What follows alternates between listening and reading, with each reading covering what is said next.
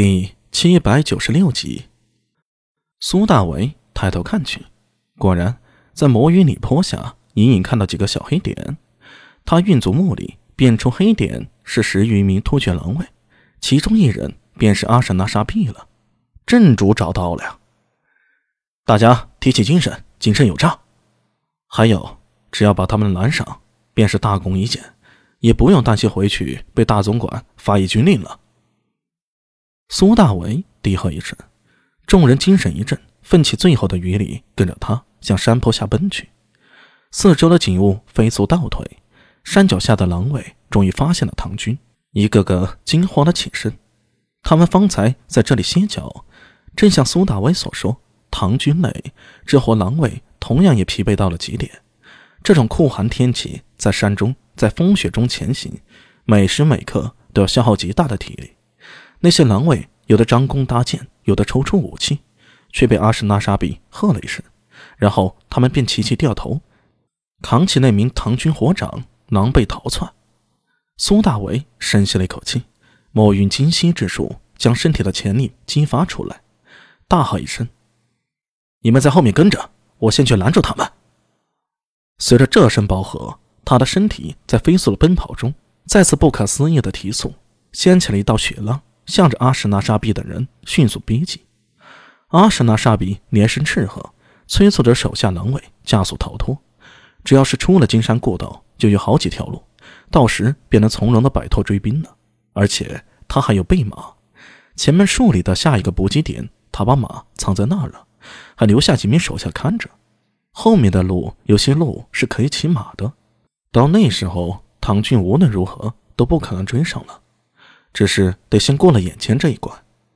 身后传来惊怒交加的喊声，阿什纳沙比回头看了一眼，眼珠顿时血红，只犹豫了不到1秒，他厉声喝道：“把那个唐军扔下，扔下！”扛着俘虏来的唐军斥候火长行动缓慢，照这样下去，用不了多久就会被后方狂奔的那名唐军给追上了。听到阿什纳沙比的喊声，狼尾中有人发出如释重负的呼喊，下一刻火掌被他们随手抛下，前行的速度顿时快了1倍。苏大为双眼死死盯着阿什纳沙比，看他命人抛下火掌后加速想要逃脱，他的眼睛死死盯着这个人，就是他，这次突厥狼卫的首领，只有抓住他才算是彻底完成任务。如果现在手中有弓就好了，最好有赵胡儿和阿什纳道真那样的剑法可以射中对方，可惜苏大伟没有那样的剑术。隔着还有100余米，在狂奔中他连尝试射箭的念头都没有，手里的弩就更别提了。等上好弩箭，对方只怕早已逃出了射程。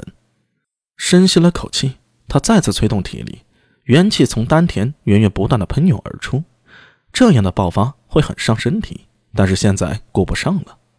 压榨最后一分潜力，他终于赶到了狼卫们扔下火掌的地方，但苏大为只来得及看了一眼，看出火掌还有气息，他向后方做了个手势，意思是让紧跟在后面的赵胡儿他们派人手救着火掌，然后片刻不停地继续向前追去，也不管赵胡儿他们有没有看清。突厥狼尾已经转过了山道，看不到他们的踪迹了，这让苏大为头皮一炸，心中焦虑感提到了顶点。鼓足最后的力量，他咬牙坚持着，终于冲过了弯道。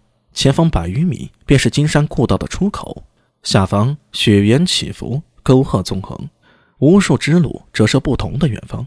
而阿什纳沙比他们站在路口处，眼看便要走出金山故道了。